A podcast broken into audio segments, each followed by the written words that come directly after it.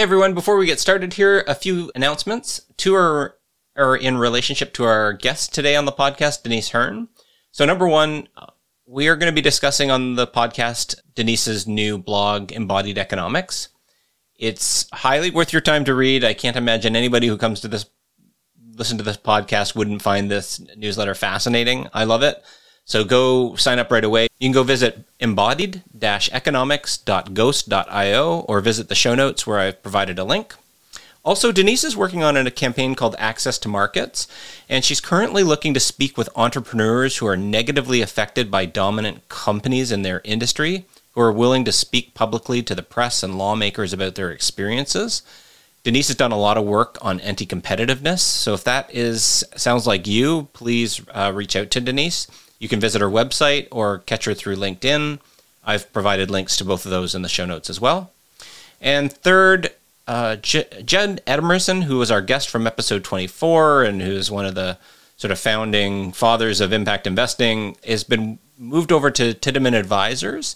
And I think he's been there for maybe a year or so, but he has posted a job recently working directly with him at Tiedemann called the Vice President for Impact. And I believe it's a, it's a US based role.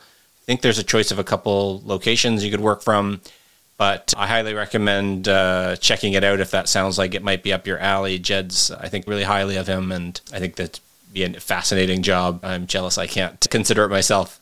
With that, let's get on to the podcast.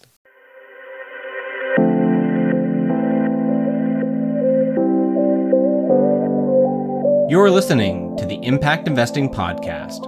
I'm your host, David O'Leary. I'm a reformed free market capitalist who now spends his time trying to harness the power of the markets for good. And I started this podcast for anyone who wants to join me as I explore the world at the intersection of purpose and profit.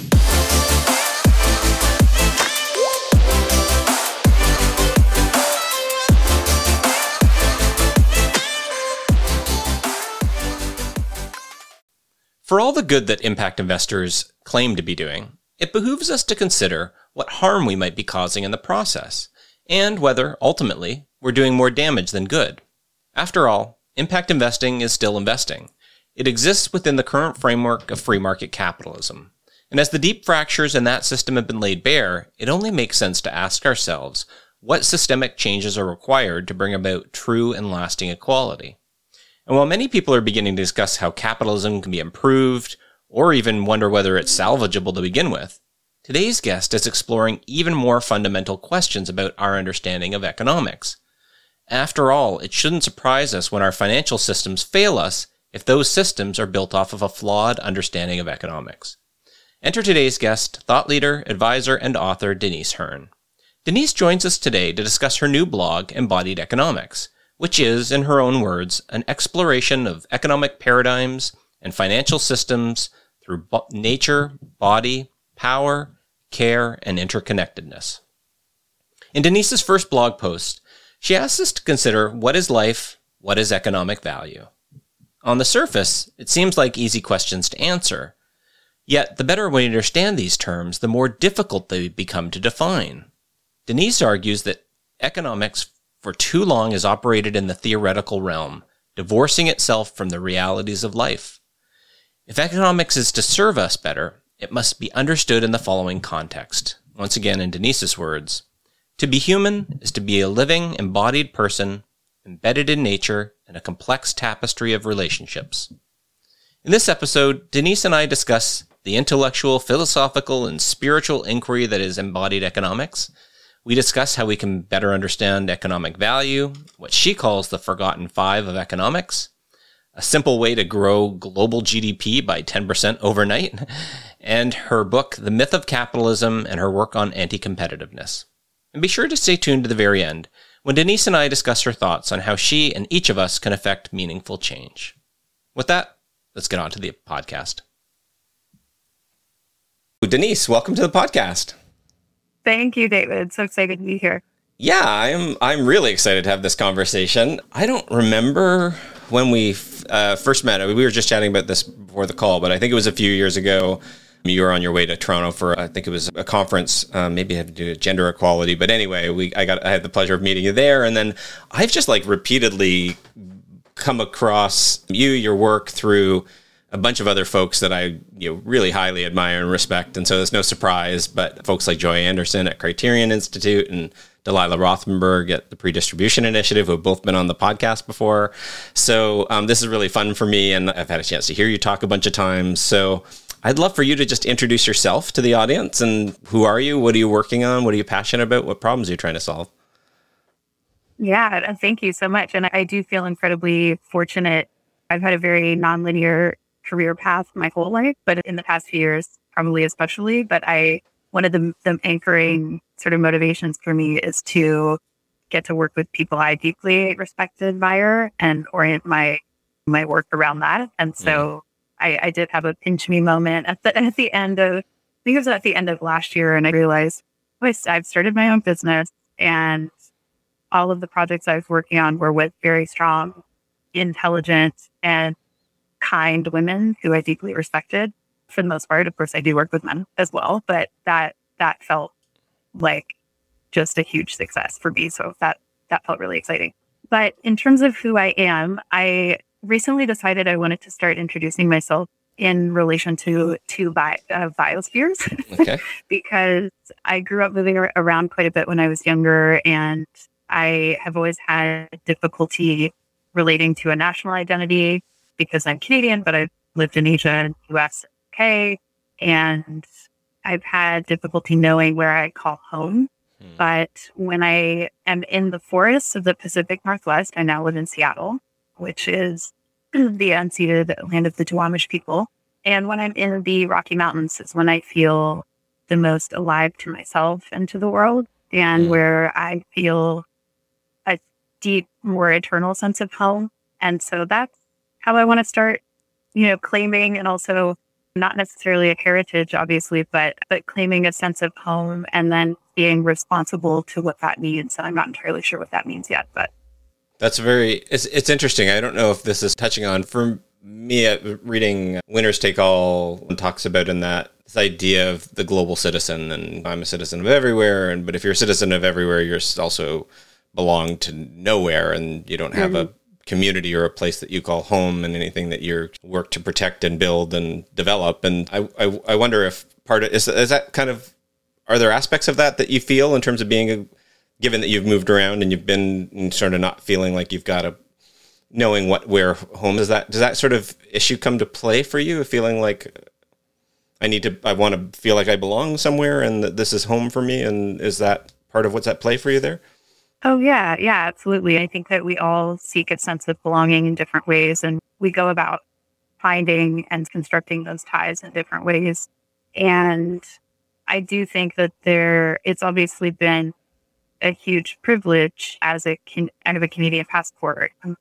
Obviously, a white woman who has had the freedom and the resources of mobility to be able to have all these different experiences, live in all these places, which is not true of a majority of the world. And I do think that there is obviously a, a major gift in that, but it also is a privilege that I think, to your point, sometimes can feel like then you you you know can have the benefits in some ways without the responsibilities of feeling tied to a certain place or a certain community and and yeah so i think that is something i'm interested in trying to cultivate now at this age it's hard still because even though my husband and i moved to seattle four years ago and we really love it here for a number of reasons we're uh, nowhere near any of our family members and my family is still very spread apart my parents are in Calgary. My sister used to live in Japan. Now she's in Houston. Now my brother lives in Eastern Canada. So even, and then my husband's family lives in Vermont. So even if we um,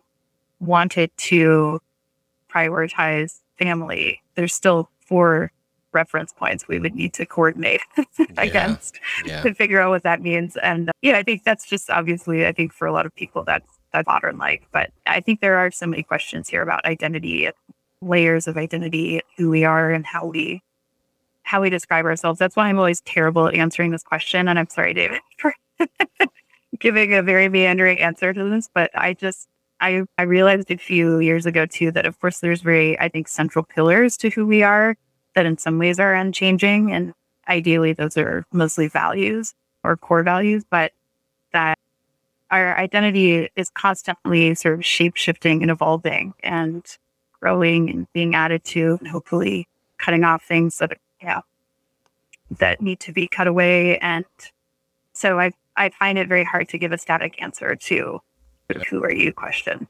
Yeah i appreciate that. I struggle with it as well in some of the same ways. Mine have a lot more to do with the where i'm sending my time and energy and problems i'm tackling. I don't have oh i'm a teacher or i'm a firefighter or a single word mm-hmm. job description. That mm-hmm. difficult. And my wife has very similar geographic issues at play as you do, growing up all over sub-Saharan Africa, moving from one problem to the next as her parents were in humanitarian work for generations. Her family did that and her family's spread out all over the world. So she she very much wrestles with this idea of not feeling you know at home anywhere and knowing mm-hmm. where home is. And and then even just being around people that you love is difficult. You're never with them all at once because they're all in different parts of the world. And yeah, yeah. it's a very honest answer uh, that you gave. I appreciate it. And vulnerable right? It's just getting to the the the, the heart of struggle not having all the answers and struggling with or wrestling with anyway. Yeah, yeah. identity and home and these are very fundamental you know, issues. Good questions. Thank you. Yeah, I think one of the things that I do feel confident saying is that um, I feel most present when I'm just engaged in the act of noticing. So whether it's whether I'm just on a walk and I'm taking in the sort of beauty of the surroundings, even in minute detail, like looking at a leaf and being amazed at a leaf or whatever the case may be, or or also just in my current work where I do try to spend a lot of time noticing and seeing how markets function, how our economic system function, what paradigms underpin it, and noticing. And I think I'm trying to get better in some ways at having, and in some ways, not immediately judging what I notice, but leaving space to see what is there to deepen my own understanding while also then being able to speak to some of the things that that do emerge that feel like they need to be they need to be talked about, particularly in the impact space where I think there's a lot of discussion and there's a lot of talk about changing the world. But sometimes when you peel back layers and you just keep asking questions and try to get underneath what's really happening, you can find a lot that's there that sometimes is uninterrogated. And that's so that's where I really like to spend my time noticing and asking questions. Yeah, I love that. I love that. So that, and that's why you're here today because I think I want to interrogate some of these issues and questions around uh, uh, impact investing and, and, and impact just writ large. I'd love to just unpack a little bit more about how you're spending your time and some of the things you're working on right now, if I can. For me, I love your description on your website. You're on the cover there. It says, "My highest commitment is to help humans and our ecological home flourish together." You'll find me writing, advising, catalyzing projects singing and learning. So the first thing I was going to ask is, what do you like to sing, and can we hear something from you? no, you don't oh, want no. to give us a, a show. I'm teasing. I'm teasing.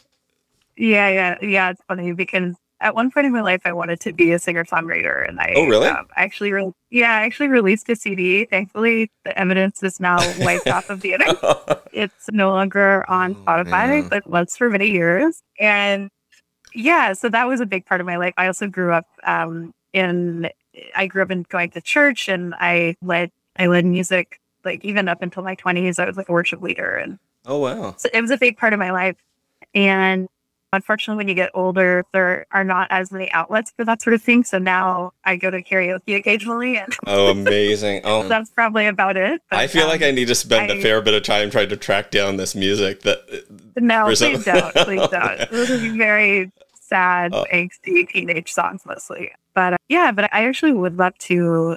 I would love to in 2022 see if there's anyone in Seattle that wants to start a band just for fun or. So here's a great I'd, call I'd like to action, right? If anybody's listening, yeah, exactly. yeah, I just I would like a guitarist and a percussionist as a starter. Oh, that's so, amazing. Oh, yeah. So you know how amazing I would feel if you met two musicians through this pod from this podcast. It would be just my crowning achievement. that would be great. If you're out there, let me know. Yeah, yeah. But talk a little bit about the other, in, in all seriousness, some of the other aspects. So the writing, you've launched a, a, new newsletter called Embodied Economics, which you'll talk a little bit about. But the advising, well, and the, you've also a co-author of The Myth of Capitalism, which I'm really embarrassed to admit I haven't read yet. It's been on my Audible no, playlist. No, I am excited to read it too. It's just I've been listening. I've been on no, a podcast so run to read, and I am very I, excited to, to read it. Normally, I would have by always, now. I'm deeply embarrassed. Oh no! Please, embarrassed. No, I I'm just always astounded when anyone takes precious time to read something that I participated in creating. And my biggest fear about wanting to do the next book is having all my friends feel guilty that they, you know, potentially read the book because right it's it is uh, like a huge imposition on people's time to expect them to especially read an entire book these days. So this is right up my alley. I love the i've read the descriptions. I've I, I know people have recommended it. It's anyway. So you do a lot of writing. I'll let you just unpack how you spend your time now. Yeah yeah sure. Yeah exactly. So yeah the book that came out in at the end of 2018 i was co-author on it with jonathan tepper and it really was his brainchild for the most part. And I, I learned a lot through the process. And it focused on the, we named it the myth of capitalism because we were trying to make the point that if, if you believe that capitalism fundamentally involves competitive markets, then what we have, particularly in the US and Canada and increasingly all over the world today, is not capitalism. It's, it's industry concentration and monopolies and oligopolies. And that was where I first kicked off learning about competition policy and antitrust. And so I'm still involved in that work today. I work half time with the American Economic Liberties Project, which is a DC based organization, Washington, DC, that, that is an anti monopoly policy advocacy group. And so they're doing a lot of work on raising up the issues around concentrated corporate power, both for for workers and consumers. And also we've just recently launched a new initiative called the Access to Markets, initiative, which is focused on the barriers that small and medium sized and even large businesses face trying to build uh, a growing business while dealing with all of the kind of anti competitive and unfair and sometimes even abusive tactics that dominant incumbents will employ against competitors or even suppliers and vendors. And so we've heard from, we, just to say one more thing about that is we talk to entrepreneurs and business owners from so many different distinct industries. It's really fascinating because we'll speak to, you know, musicians and we'll speak to pharmacists, independent pharmacists or farmers or software engineers who are starting a tech company in Silicon Valley. And you get them all in the room together. And it's so interesting because they may be divided politically, they may be divided culturally, or by any other factor, they may be like there may be a huge variety of factors where they're diverse as well, but they all converge and say, wow, I never would have imagined that I'd have this much in common with a farmer in, in Illinois who's facing, you know, these anti-competitive tactics from the big four meat packers as an example. So that's been really interesting. And so we work to elevate these issues to lawmakers and policymakers and key key decision makers at the FTC or at the White House who are trying to tackle corporate power. And there is a great sort of political movement happening right now where there's a lot of movement in in the appointments that Biden has made and changing based and changing of the old guard around um, around a lot of these issues and how antitrust has been interpreted. So I think there's a lot of hope and I'm excited about that. And so that's I still keep my foot um, in that world to deal with deal with corporate power in in that sort of more practical way using policy remedies. But I also feel like as I began to learn more about systems thinking and read Donella Meadows' work and others, just learning about how we won't solve, you know, the problem of corporate concentration without solving deeper system incentive problems. And a lot of those happen because of the financial system and thinks that in- incentivizes. And then if you peel back another layer, you realize that there's all these sort of basic economic tenets that we take for granted that neoclassical economics has really imbued through throughout. If you go take an Econ 101 course, you're going to learn all these things like rational choice theory and all of these things, which actually give us a picture of the world that is really, in my estimation, false and incomplete.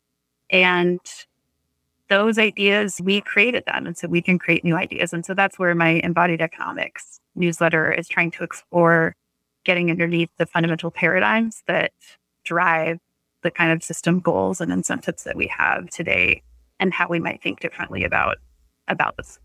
Yeah, I've talked a lot about the unlearning I've had to do due to the what I you know, this is deliberately saying it in a maybe an inflammatory way, but like the brainwashing you receive as you go through economics and finance studies around these fundamental what you believe are these sort of fundamental truths about the world which once you stop for a minute and critically question wait a minute where what is it ever written that this is the case and how did we come to believe that? And so i love that you're peeling back and as you say like the analogy gave to you know stopping and noticing and maybe not judging when you before you as you observe things and taking time to actually critically think about the world around us and question some of these you know maybe these assumptions that we all hold to be tr- universal truths when maybe they aren't. I love that you're unpacking that and raising these issues. We're going to dive into more on the embodied economics. Can you just talk a little bit about the name?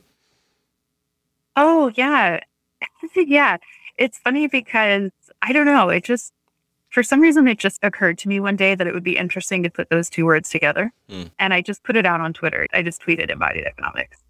And what happened? and I and then two of my dear friends and collaborators in the UK, one one of whom is named Katrine Marçal and has written a fantastic book called Who Cooked Adam Smith's Dinner. And yeah, she she's a forerunner in terms of thinking about the economic paradigms that shape systems, particularly as they relate to gender.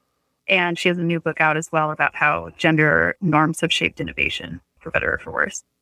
And then so she said, Yes, you know, this, yeah. yes, what, whatever this is, let's do it. And then my other friend, Michelle Meagher, who's also written a book on competition policy called Competition is Killing Us, said the same thing. And so we all started getting on the phone and saying, what would this mean? What do we mean by this? And it was through conversations with them that we came up with this idea that economics has these forgotten five elements and they tend to be viewed as soft, even though they're the most foundational things to human experience. Those five that we identified were the body, nature, care, power, and interconnection. And as we began to unpack this idea, I think what we discovered was actually asserting that we have a body and that the body is central to our economic systems is actually strangely, even though it sounds like a very simplistic thing to say, is very, in some ways, revolutionary in economic thinking. And you know, what we mean by that is that if you take sort of standard economics, rational choice theory, there is this sort of disembodied mind, rational mind, that is making decisions about. We have this idea in our mind that two essentially white men get together and they want to barter and they make these very rational decisions about how they want to do that. And then they go off and they each max- maximize their self interest.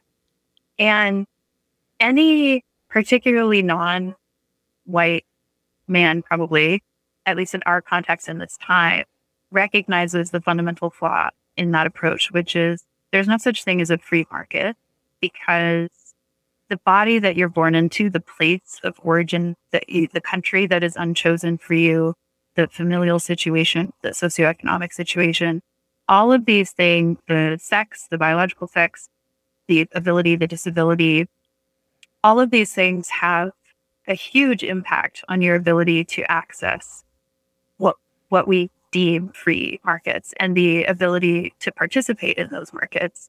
Um, and so the body that you have, the, the diversity of bodies should be a boon and a strength to the human project, but it's often used as a way to divide and to exploit. And the economy is nothing more than billions of bodies that have come together to do all these various things together. And even though we, our economy, we think is moving into all of these directions where we're shifting to intangible value or where we think that software is eating the world, and these kinds of concepts, what you realize at the end of the day is still how reliant we are on actual humans, of course, for this whole thing to function. Mm-hmm. And all you have to do is see how the supply chain is suffering right now because we're not paying truckers adequately and all the trucks are backed up and all of these different supply constraint things that are happening that are a result of the fact that we haven't considered how we might orient an economy around the shared needs of the body mm-hmm. and the fact that bodies are born, they're vulnerable, they need care.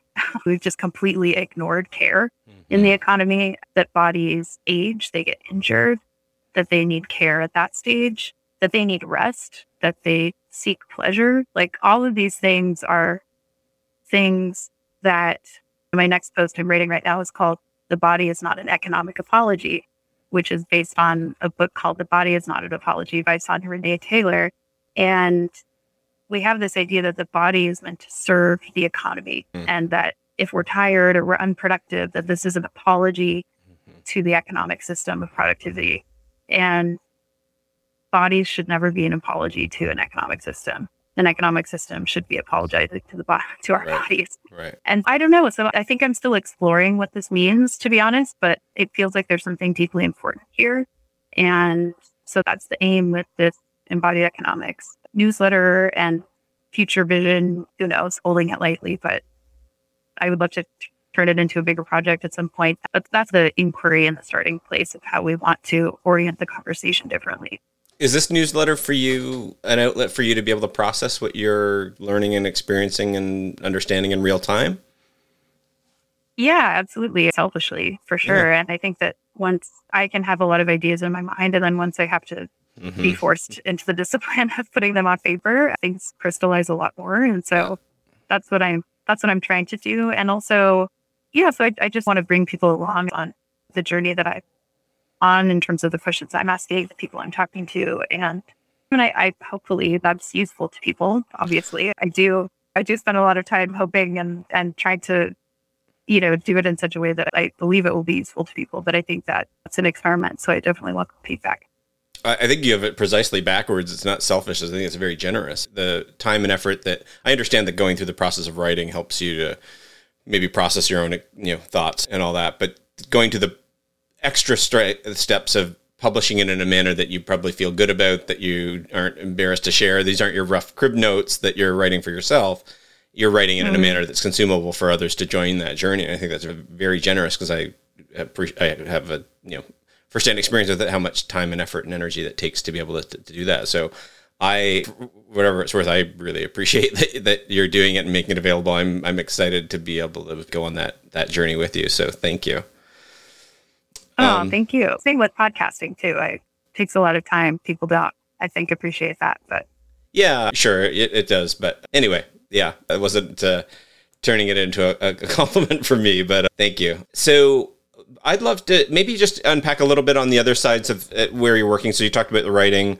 You're doing. I know that you work with the pre-distribution initiative. I know you do work with Joy Anderson at Criterion Institute. So maybe just unpack, and there, there's probably other you know projects that you work on that I'm you know not even aware that you're working on. But it's really horrible. I should focus more, shouldn't I? But no, I, no. I did some consulting work. I've done a number of different projects over the last two years that are basically consulting projects with different organizations that some have just come around, others I've perhaps sought out a bit more. Um, one one thing that I did about two years ago was help launch something called the First Principles Forum, which was helping newly wealthy tech folks in the San Francisco Bay Area who had a liquidity event. So they were early company founders or employees uh, of tech companies that then IPO or got acquired and wanted to think about impact investing or and philanthropy and how they might steward the assets that they have. And so that was really interesting. I learned a lot from that experience. And now Stanford Center on Philanthropy is is in charge of that group and that conference. And then I, I also did some work with SheEO based in Canada there in Toronto. I love Vicki and I helped them with their sort of theory of change. And I also helped them write their, what they're calling their 10 values and practices. So 10 essays that describe the kind of ethos of SheEO, which I think is a really incredible organization that I'm still involved with as an activator. And then I did just a short project with the Criterion Institute really was an excuse to just spend more time with Joy, if I'm being honest. awesome. yeah, which was great. And that's exactly what I was hoping for. So that was wonderful. I hope she got something out of it as well. and and then I also helped Tiedemann Advisors last year, which is a, a large um, investment firm, actually work on their racial equity theory of change, which I very concerned at first when they brought that project to me as a white person. And mm-hmm. I spoke mm-hmm. to a couple of friends of mine who are who I deeply respect, who are women of color. Tracy Craig, who runs the 22 Fund, and another friend of mine, Sandia Nakasi, who actually co-founded an organization in Seattle with my husband. And they were actually, we'd rather you be the go-between because mm-hmm. sometimes it is a little bit difficult to work in these all white spaces and you can't have a role to play here. And so I brought both of um, them on as well. And so the three of us together did the project. And that was really great as well. Learned a lot about just thinking through how due diligence processes can create barriers to entry for new fund managers of color. Or we tried to also talk about this idea of the win-win, the dominant win-win narrative, impact narrative, especially, and how that might be useful in some cases. So if you're thinking about investing in ventures or managers who traditionally have had difficulty accessing capital, I think it's entirely appropriate to make the economic case to say, like, we have, of course, every reason to believe that these that these managers will be successful, if not more successful, than some of the historical funds that we've chosen. And so that makes a lot of sense to to go that approach. In other in other sectors and industries, it may make much less sense. As an example, in if you're looking at credit and, and affordable credit, should impact investors be earning returns from loans when they're to communities who have already been extracted from for centuries? Mm-hmm. And what does it look like to question our assumptions about risk and return and what it means to be rewarded based on um, someone else's financial situation. And I think that there's no easy answers to these questions, but I think that the more that institutions can, I think, try to take nuance, try to advocate for for nuance in in how they talk about these things with clients especially i think is really important and the investment advisors play a huge role in setting the tone for the industry with their clients. And if they're not willing to acknowledge some of the harms that the investment industry itself has had in perpetuating the dynamics that we now say that we want to undo I think there's a disingenuous disingenuousness there. And yeah, so anyway, learned a ton from that. And then, sorry, this is like an incredibly long answer, no, but I'll great. just finish by saying that I also now work with Delilah. I'm the board chair of pre-distribution initiatives. So do spend a lot of time working with Delilah and the team on their work. And what they do is try to work with institutional investors to think about how they can deconcentrate their capital flows and think really about a lot of these systemic issues about how finance and even ESG sometimes the incentives can be misaligned where even ESG funds are majority tech monopolies who are tax avoiding and don't actually employ a lot of people.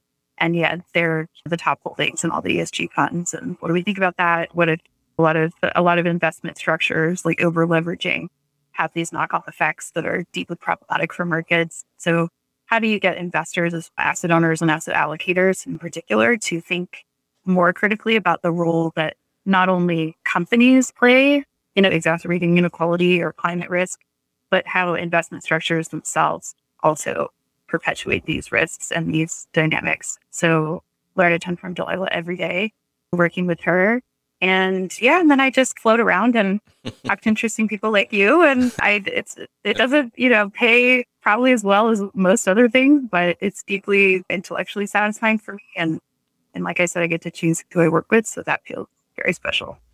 That's amazing. Thank you for that that that rundown because you touched on a lot of some you know pretty meaty topics that I think probably a lot of people haven't done much deep exploration of. Hopefully, we'll circle. We're going to circle back on some of those issues, but I'd love to just switch gears here a little bit, and maybe you can tell us a little bit about your background and your origin story, if you will. Like, How did you get to where you are now? So you're from Canada originally? I, whereabouts? I don't even know where you're from in Canada.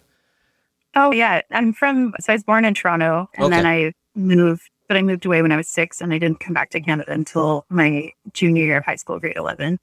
Um, Where would you move away to? Went to Houston, and then Singapore, and then back to Texas and Dallas, Okay. outside Dallas, and then into Dallas, and then back to Toronto. And then I did my undergrad at Baylor, uh, and back, to Texas. And at that point, I was feeling That more of an home. affinity with Texas than I was as a Canadian. And then, and then my parents moved to Calgary while I was at college, and so I came back there, and I wasn't really sure what I wanted to do. And I was certain I didn't want to live in Calgary. And then I lived there for six years, which was basically the longest place I've lived anywhere Oh, wow. as an adult. Yeah. And, but it was wonderful. I found that with the, the Rocky Mountains and I had a great community there. And then went off. And so most of my career started, I was doing nonprofit work. And as I had mentioned before, I was deeply, I was a very deeply spiritual child. And at one point, I even thought I was going to go to seminary Oh, wow. and that was that was a path that I considered. And instead, I went to business school, which was as unexpected to me as it was to anyone else. But I had some great mentors, in particular, who encouraged me to go get a master's degree. And I was considering nonprofit management. They said, "No, you should just go get a business degree. Don't limit yourself, and you can always come back to the nonprofit sector if you'd like later." And so I did that. I went out to Oxford, met my husband there in the program. And then I ended up working in London. This is also a funny story that I don't normally tell people, but I met Jonathan Tepper, who became my later co author, because I became friends with this priest in a coffee shop in Oxford. and he was just the most wonderful man. And we would always chat along. And when I was moving to London after the MBA program, he said, um, or I asked him, Is there anyone in London that I should meet? And he said, Actually, there is. There's this fascinating man who has started, I don't know, it's something to do with investments and economics, and I don't really understand it, but he's brilliant and you should meet him. And so he introduced me to Jonathan. And then Jonathan and I became friends. And a few months into me living uh, in London, he said, Oh, why don't you come and work for us for Variant Perception? And he had started uh, essentially a macroeconomic research firm that sold to hedge funds and family offices and institutional investors. And that was like the antithesis of anything I thought I would ever do. But I thought I would learn a lot. And I stayed there for three years, flew around the world, meeting the world's top investors, learning about financial systems in a deeper way than I ever had before. And then towards the end of our time there, we co authored the book together. And then I quit the day job and started my own firm three years ago. Wow. That's fascinating. You Yeah. were in business development, is that right? For Variant Perception? Is that Yeah, I was. Okay. Yeah, I was. But it was funny because it was a company that had started. It was, I don't know, maybe six or seven years old by the time I got there, but it still largely functioned like a startup. So I was had my thumb in a lot of pies. I was yeah? help them. Mm-hmm. Yeah, just Description organize- meanders across all sorts of Yeah. boundaries. Yeah. Exactly. I forced everyone on a company offsite to do strategy for the first time, and like oh, so it was.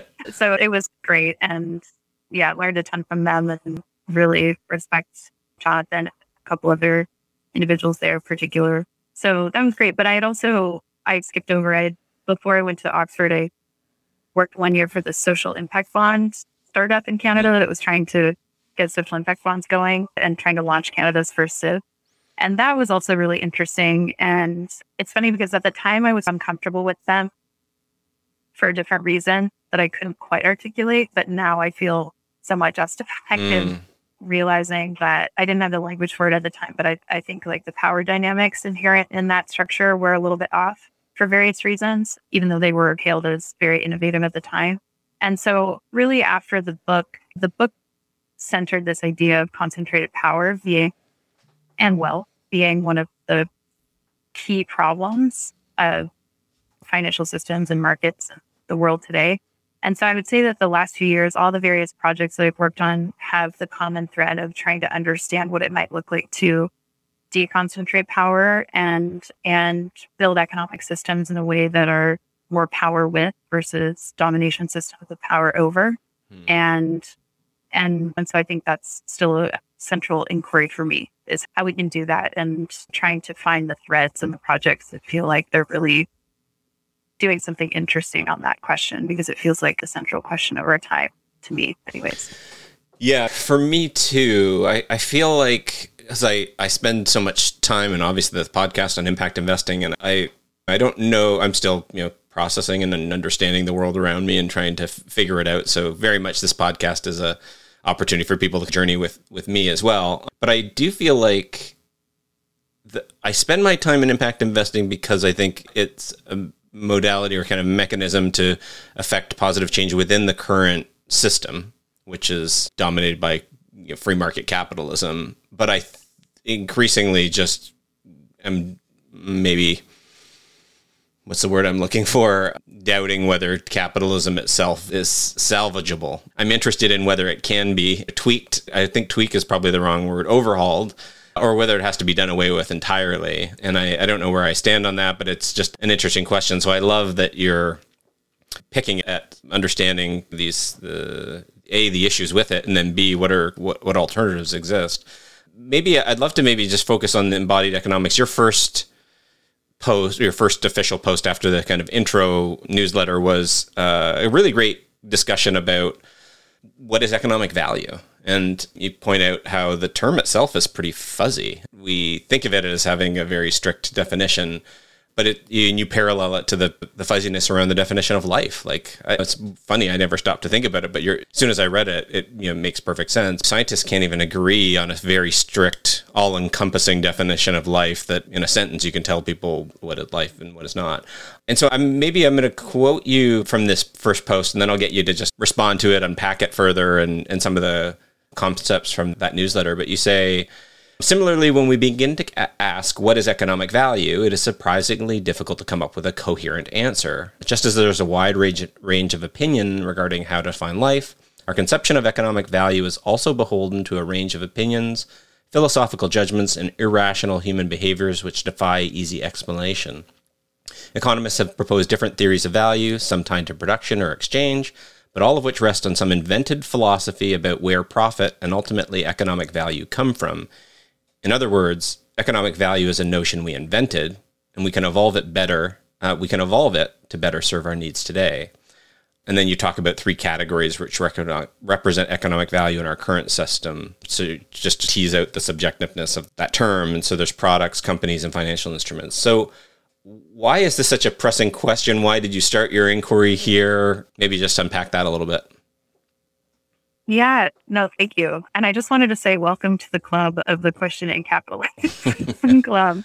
Um, and I find that I'm becoming that person at parties who's just getting weirder. Yeah, 100%. And also like probably fundamentally unemployable by any reputable like investment company now. I, I feel I'm just too far gone. hundred um, percent. I worry the same. if you've been following this podcast for a while, you'll know that one of the big problems I see in impact investing today is the massive talk action gap. Many people are talking about impact investing, but far fewer people are actually putting their money where their mouth is.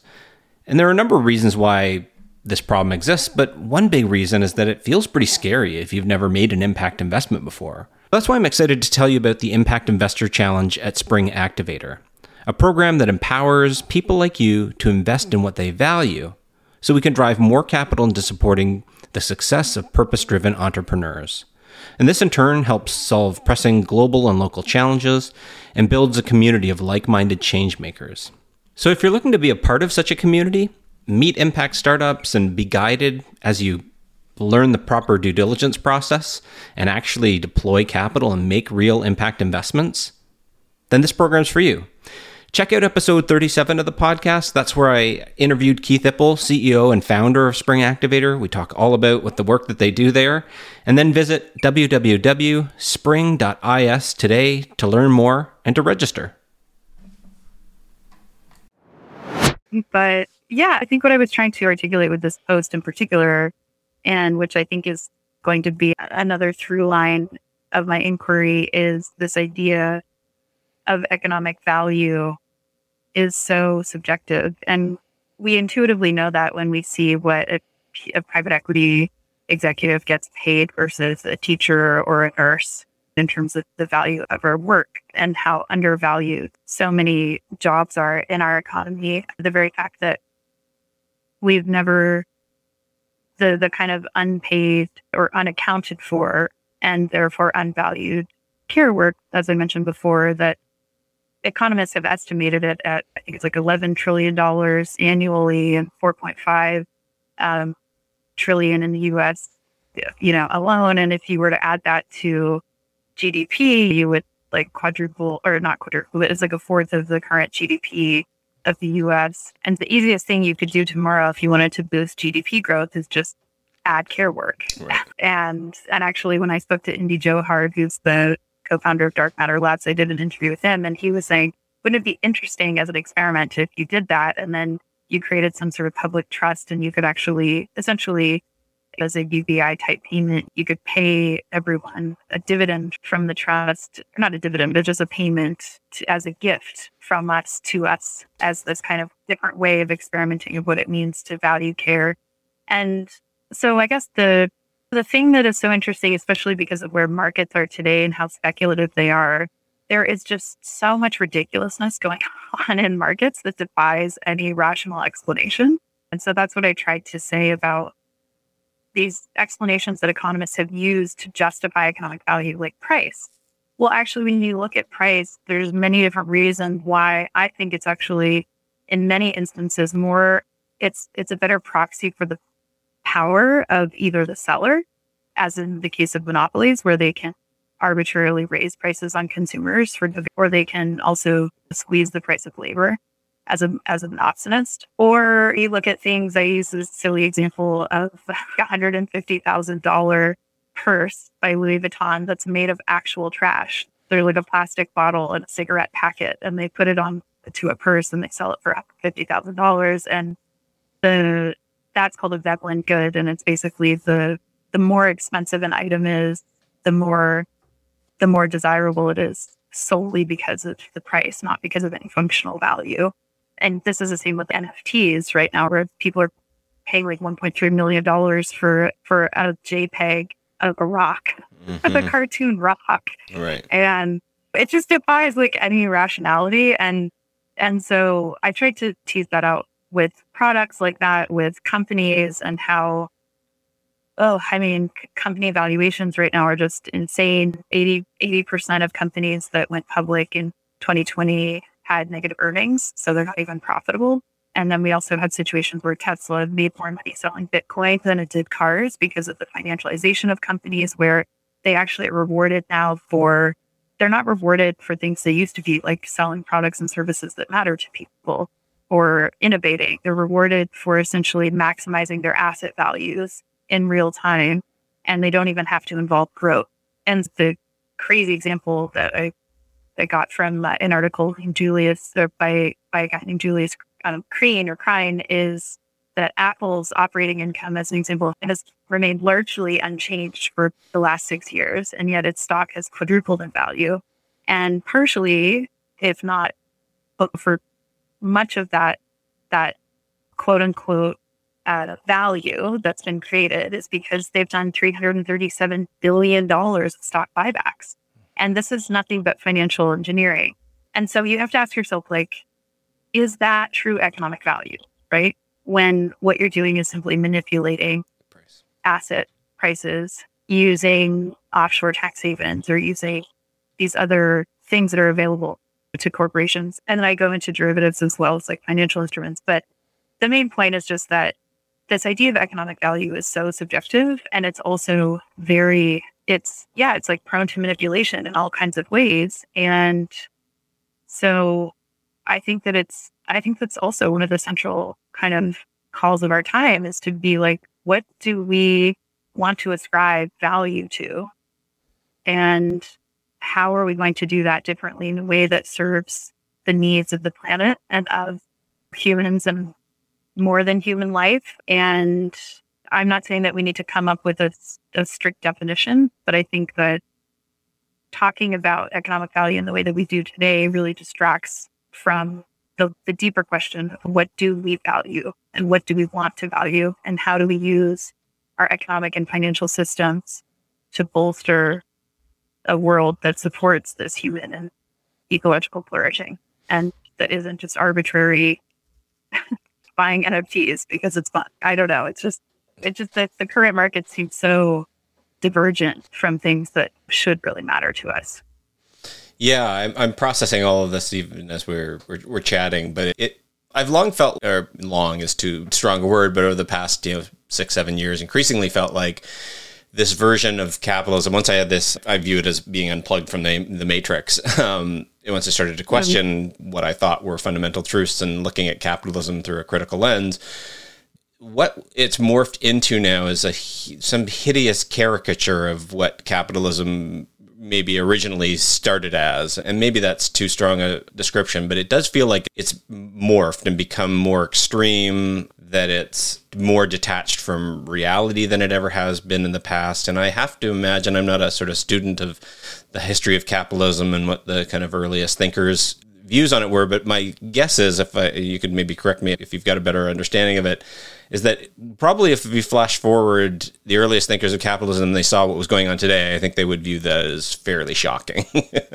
what we're seeing mm. happening in the markets today, and this idea of getting back to your earlier points, I think there's some ties here. Maybe not the only explanation for why it's happening, but when you, uh, you know, we're very people are humans we're as for as intelligent as we are we're also still remarkably limited and so when we look at problems and classic economics is you strip out all these externalities to focus on to make the problem more understandable and solvable. But you've removed now all the humanity from the equation because everything else that you can't easily quantify and put into your model is an externality. And so we divorce economics from any real world implications of what we're doing. And then you mm-hmm. marry with that this insatiable need for growth at all costs that capitalism requires, you have a pretty not a great recipe for human flourishing because it's just going to you know pr- pursue those all those tricks and to essentially manipulate price and economic value that doesn't actually map to any real world improvements for people's lives. So I don't know if you, mm-hmm. if you feel that way, but that's what I'm getting out of this. And then it comes back to then you know what what's the way out of this? It feels like a bit of a quagmire. I don't know how you start to unravel it. I've thought a lot about putting. Do we need just if is the growth if we capped the this sort of insatiable desire for growth is that enough to salvage capitalism or or there's still these sort of irreversible situation that we're in that's already too far gone. I know that's a very vague description of it all, but I'm having I'm if I'm not articulate here, it's because I'm still trying to wrestle with it in my own mind. No, these are huge questions, and I certainly don't have answers either. But I think two people's work, three people's work that I think recently has inspired me and shaped my thinking quite a bit is one is Riane Eisler, who historian uh, and is incredible. She's done a lot of work on domination versus partnership systems, and I think what's really helpful what is about what she said is that we get really hung up on these words like capitalism and socialism. And first of all, every every single economy in the world is a mixed system. It isn't there is one or the other. It's just by degree. And it's also fascinating because as an example, the Heritage Foundation ranks Hong Kong and Singapore every year as the number one and two freest economies in the world. And yet 80% of Singaporeans live in state-owned housing and they have a big sovereign wealth fund that invests in a lot of state owned enterprise and they conveniently leave out a lot of the mm. other essentially socialistic dynamics that that economy employs. So I first of all, I think it's like a complete false binary, socialism yeah. versus capitalism. And then so then we get hung up on these terms and most people can't even really tell you what they mean by capitalism. And it's very fanatical often and like ideological versus based in reality. And then I think that so I think that any economic system or political system for that matter can be used as a domination system and, it, and as a system of exploitation and extraction. And so regardless of what you want to call it, it's clear that we have a maladaptive system right now and one that is leading to a lot of destruction. It leads to some good. And heck, for those of us for whom it's working right now very well, and I can get delicious coffees, and then I talk to you on this computer, and life has never been better for for for some of us and so there are benefits but clearly the benefits are not widely shared and i think that's That's the deeper question. And so I was going to say as well that David Graeber, who I just read his book, Debt, the First 5,000 Years, just an incredible human being. I learning about his work this past year. He passed away, unfortunately, but was just so prolific. But what was fascinating is he also says that we have this idea that markets and the state are fundamentally in opposition to each other. But when you look over the course of history, it was actually states and governments and empires that created markets, often to provision armies when they wanted to move them around easily around to different countrysides and different yeah. domains. They had to have a way to pay to them.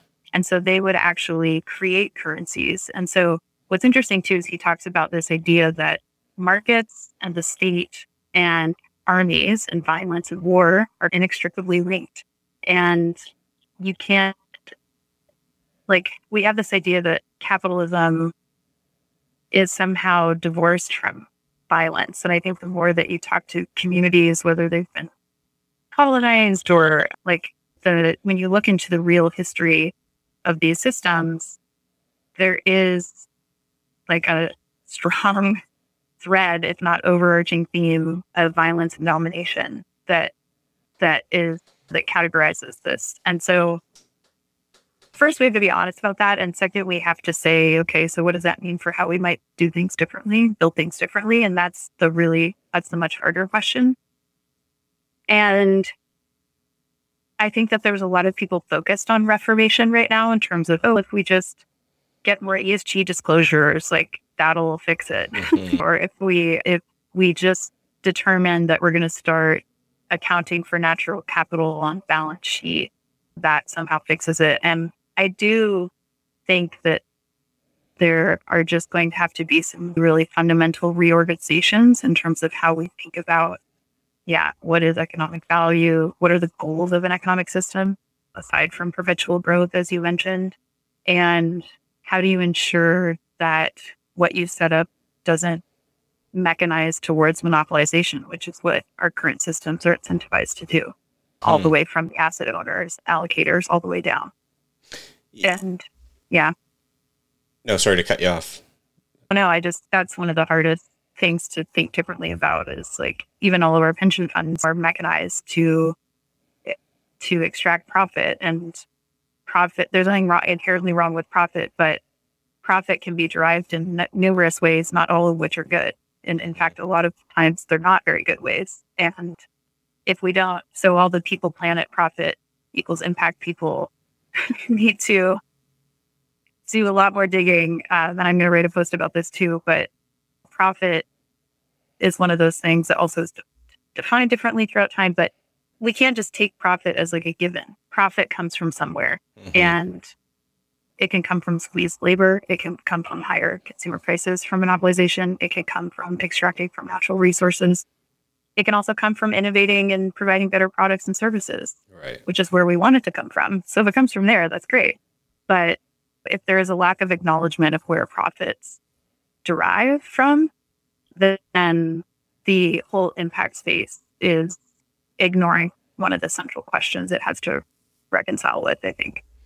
Yeah, and I want to come back to this, but I, I want to ask you I, I've increasingly, to your point about, I can't remember the words you used, but the basic idea was that these constructs, capitalism, socialism, there's no pure systems anywhere, and it's a matter of degrees, and it's also a matter of how you uh, apply it and what we value. And I, I feel like maybe the more fundamental issue and, and problem, whatever this social or political contract construct we choose, is this sort of uh, divorce that we've had from nature and one another. Like this, I, and I thinking more and more of my thinking is being influenced by indigenous ways of knowing and being and looking at the world around us and seeing and appreciating i think the the value in that i don't want to lump it all under one it's not a monolith but but there are certainly similarities around viewing ourselves as part of an inter, an integral part of entire ecosystem that we are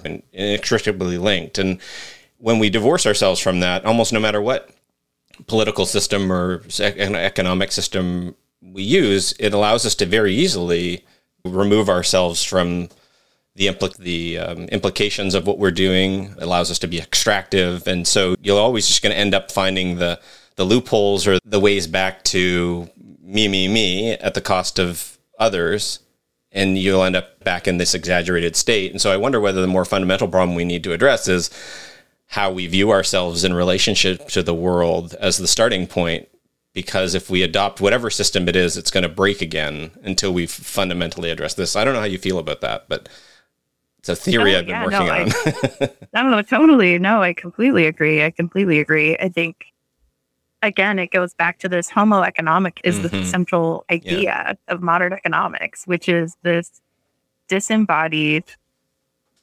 completely divorced from social, cultural, religious context person who exists like as a bounded autonomous individual, which is the phrase that this great researcher in Canada named Dr. Sarah Sack uses more in a legal context, but it applies to economics, which is we have idealized the world as a set of mostly, and I don't like to harp on white men, but I'm just saying Sure. economics was created Yep. by white men who then envisioned that you could add up all these individuals in a very reductionistic way and each of their own sort of selfish impulses. And that's what creates an economic system in aggregate is the adding up all of these individual preferences.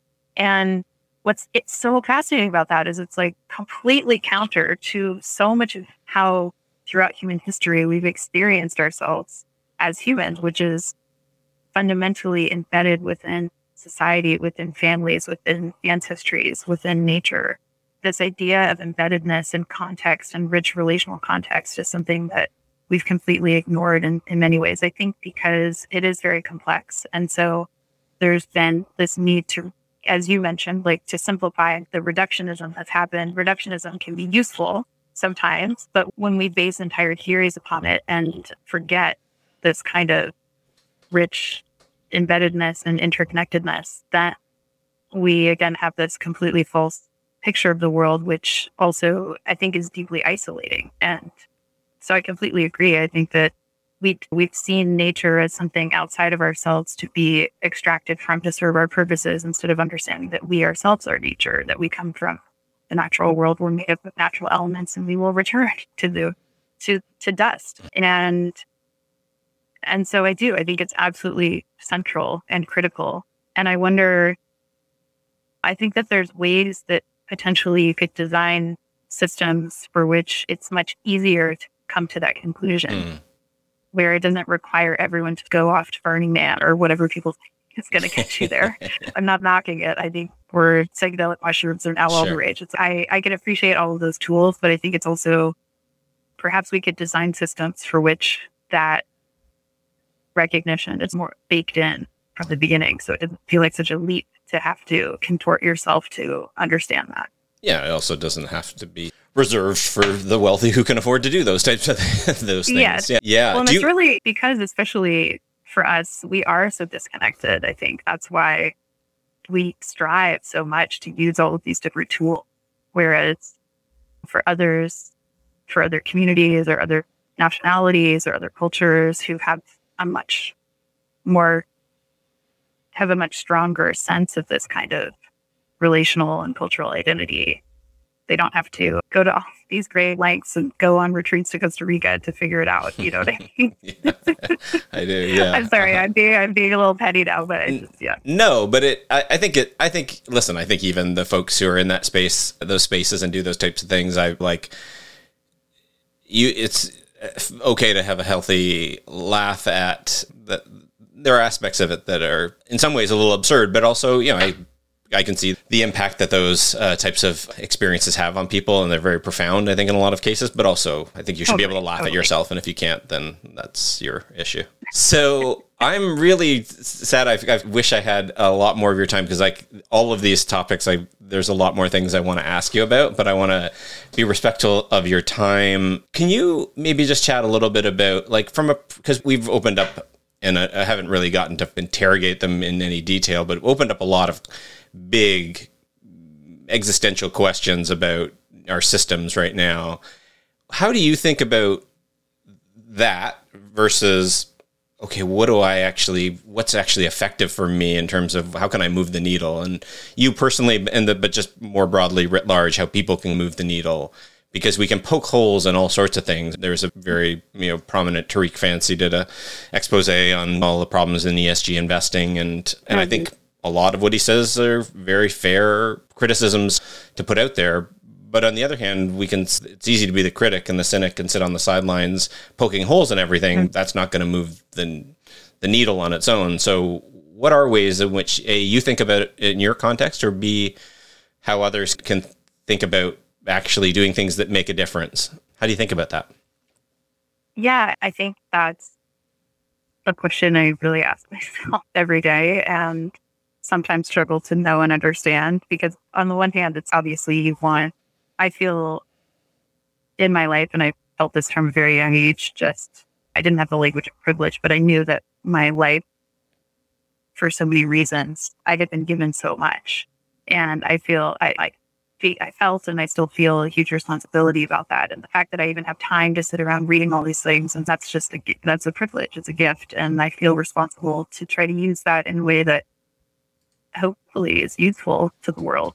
But also while recognizing like I'm one tiny little speck of sand that hopefully will flow in the right direction and create a little sand pile and a couple other people will join and ideally eventually create a tune that I don't know, that shapes something. And I don't know. I just, I don't want to have overly grandiose ideas about what I can do as an individual, but I also don't want to not step into all that I can do with the resources and the privilege that I've had.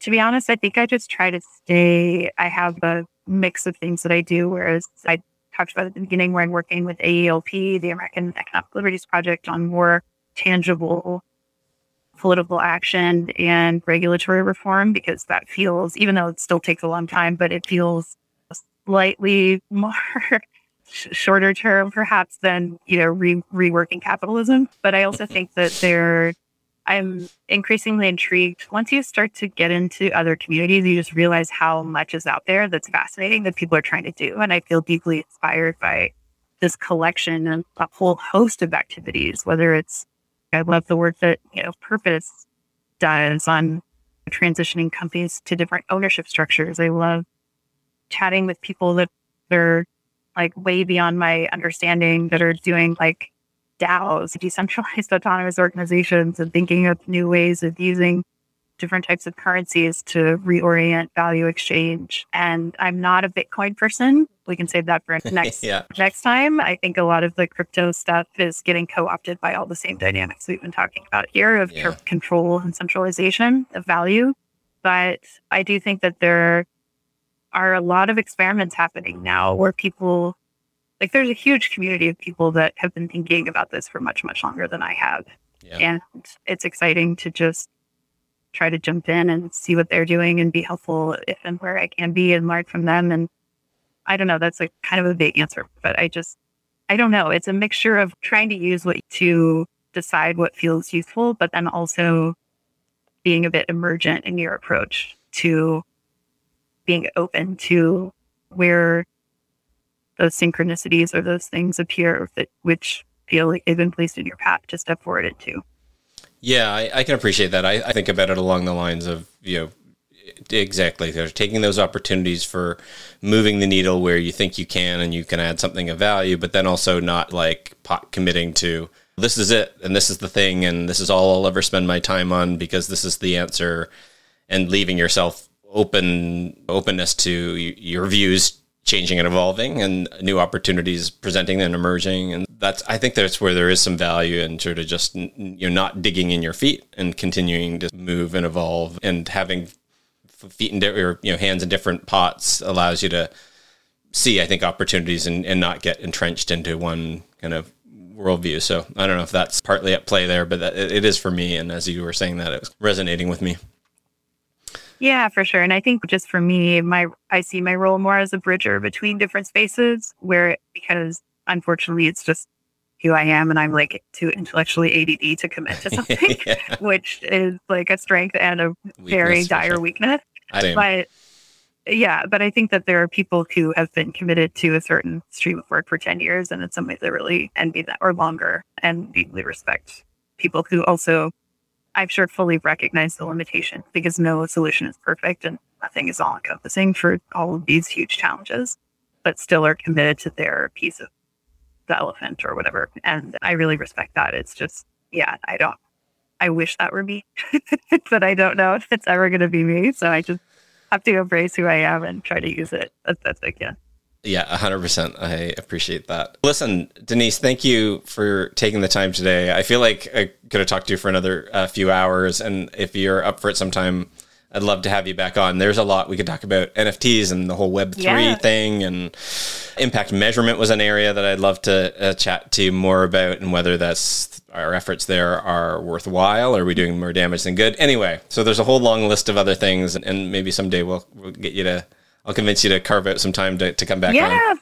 No, this was so much fun. Thank you, David. And such a pleasure. And yeah, if anyone's listening and wants to connect uh, with me directly just for a chat or whatever, happy to connect with them. I have a website called um, denisehearn.com where you can reach me there.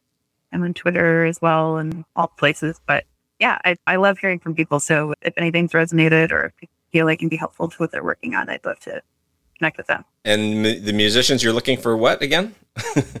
yeah, yeah. So thanks. um, I don't know, a guitarist, a good guitarist. I play guitar, but I'm not very good. And a, a percussionist. Okay.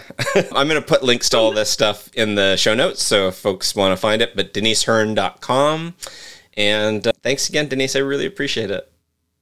Oh, thank you. This has been a blast. Talk to you soon, David. Hey, everyone. Thanks so much for listening to the Impact Investing Podcast. If you like what you heard, I'd be incredibly grateful if you left a review on iTunes. And uh, heads up, we're now available on most audio platforms, which includes iTunes, but also Spotify, Google, Overcast, you name it. And also can now use Siri to listen to the podcast by saying, Hey Siri, play the Impact Investing Podcast. Here's the, the Impact Investing Podcast. Yeah, just like that. You're listening to the Impact Investing Podcast.